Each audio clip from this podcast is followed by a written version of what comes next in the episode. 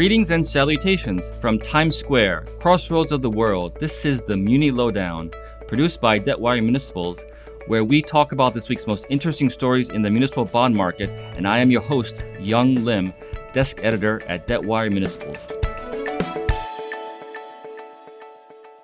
Good afternoon, everybody, and welcome to our show. Bienvenido. Uh, today is Thursday, January 14, 2021. And today we have a special guest on our show. Our reporter in San Juan, Puerto Rico, Eva Llorens, has interviewed the new 32nd Speaker of the House of Puerto Rico, Rafael Hernandez. He is affiliated with the Popular Democratic Party, which currently controls the legislature. He has been a member of the House of Representatives in Puerto Rico since 2009, representing District 11 that comprises the northern city of Dorado and portions of the cities of Vega Alta and Vega Baja. Hernandez is a Democrat who served as co-chair on the 2020 presidential campaign for Joe Biden.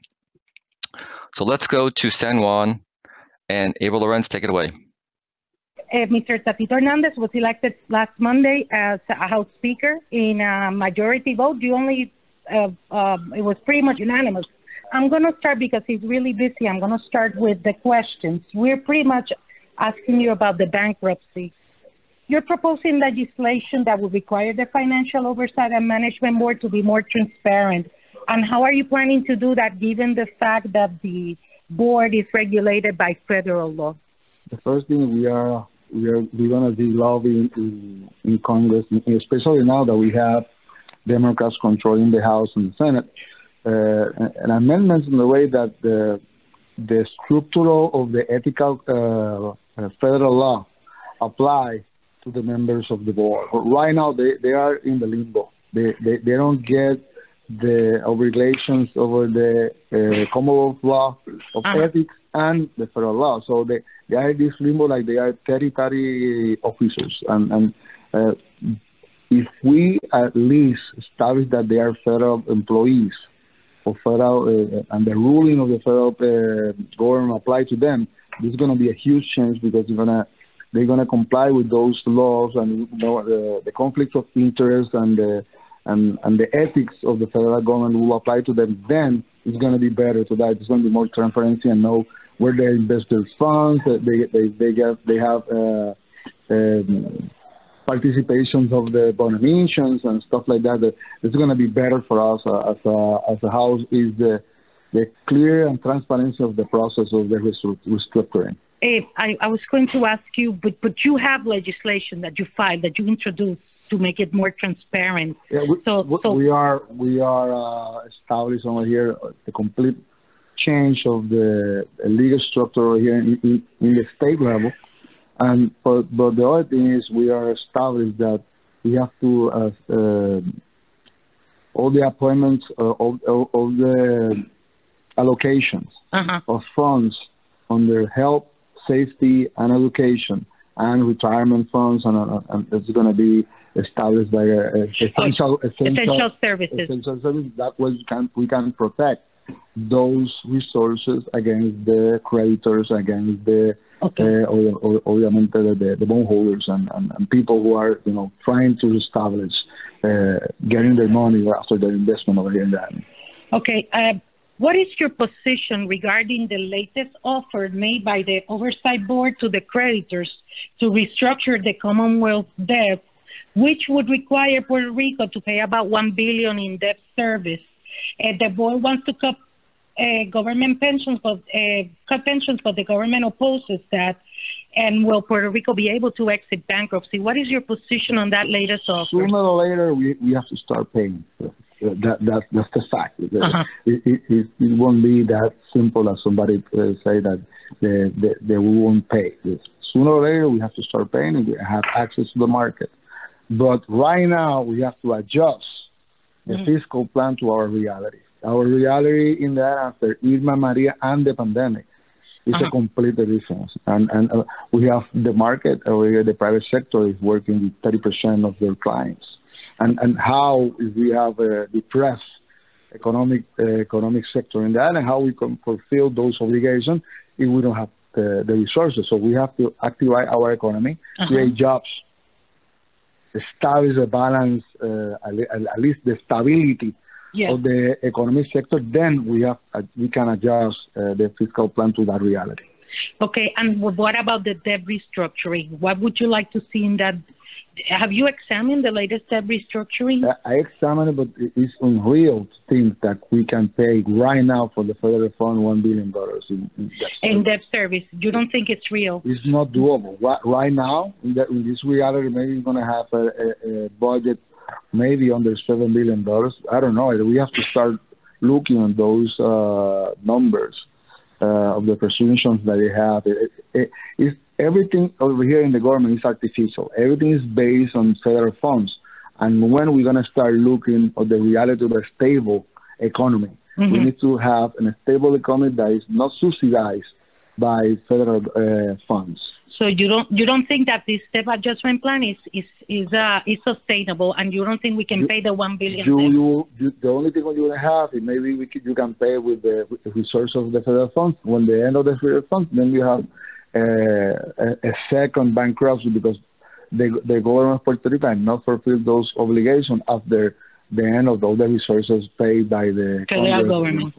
Oh, okay. It, so. it's, it's, artificial, it's, a, it's an artificial economy that you are just moving the impairment five years later, three years later. We have to start thinking about manufacture, create jobs, as a certainty on the 154, and the, the parity and the and, in Medicaid and, Medi- and, and, and, mm-hmm. and, Medicare, those things will give stability mm-hmm. to the obligations and the resources of the of, of the general fund, state levels general fund. Then you can talk about how much the people of Puerto Rico can pay. Okay, so you don't think we will exit bankruptcy in 2021? You don't think we will leave bankruptcy? You the, doubt it? The, the truth is, the last government did not pass one balanced budget, and the two uh, budget was passed by the board, you know, uh-huh. and I have never supported the board. Uh, uh-huh. That's a fact.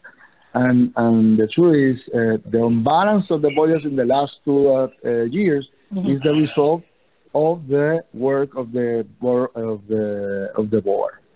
I I wanted to ask you, what is your position regarding the PREPA deal? Are there votes to pass that uh, debt restructuring, the Puerto Rico Electric Power Authority's debt restructuring?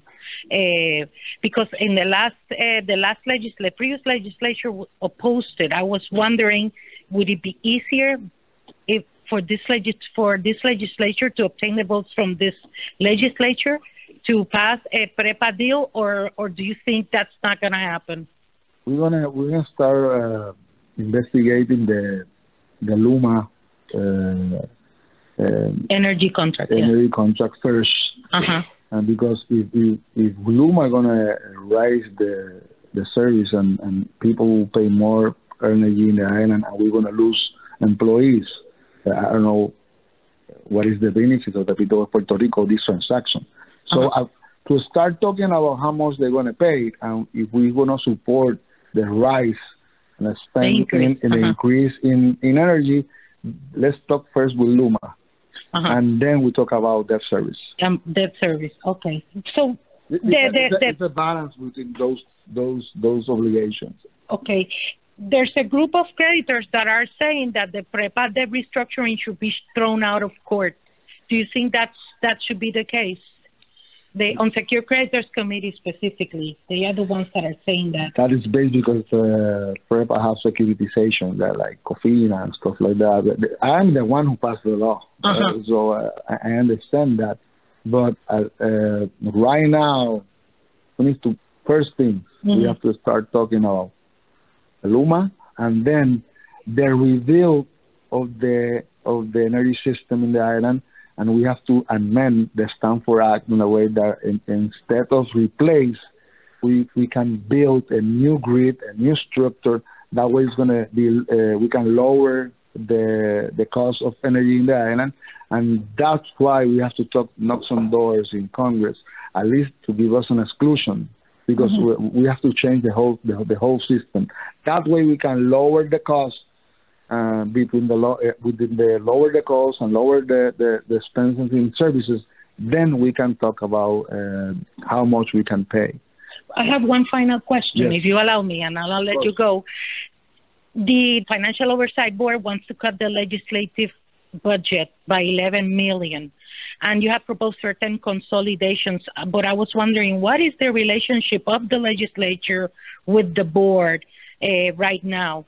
Uh, there are new members there, and I was just wondering. You said you wanted to meet with them, so did you meet with them, or you haven't met with them I- yet? And what I- is the I- I- relationship? I right see it in um, two views. First one, politically and against. Uh huh. And in reality, as a pragmatic person, uh, we have to deal with it. So as a, we will meet with them as a professional, and at a professional level, and we will sit down and, and look forward to uh, start fixing the fiscal problem of Puerto Rico, start paying, uh, get access to the to the market, and um, explain to them the reality. We're just talking about here the the, Mhm. the, the unpaid uh, utilities by, by by the by the capital. Yeah, the capital owns 2.5 million to Prepa and to Prasa. The, it looks how, it looks how, like it's going to be difficult for you to pay Oh, that. And, and, and how you have an utility that your principal clients do not pay. So we will do our thing. We will we will do we will do the due diligence, and and then uh, we will sit down with them and look forward to establish control and discipline in a way that we can we, we can handle maybe some adjustment, additional adjustment, but we will defend Uh-huh. uh, the resources of what that we need for the for the democratic process in the island and the and the obligation and the prerogative of the House and the Senate. Okay. Well, thank you very much, Mr. Uh, House Speaker, for talking to us. And Thank you it for was great seeing you again. And that is our show for today.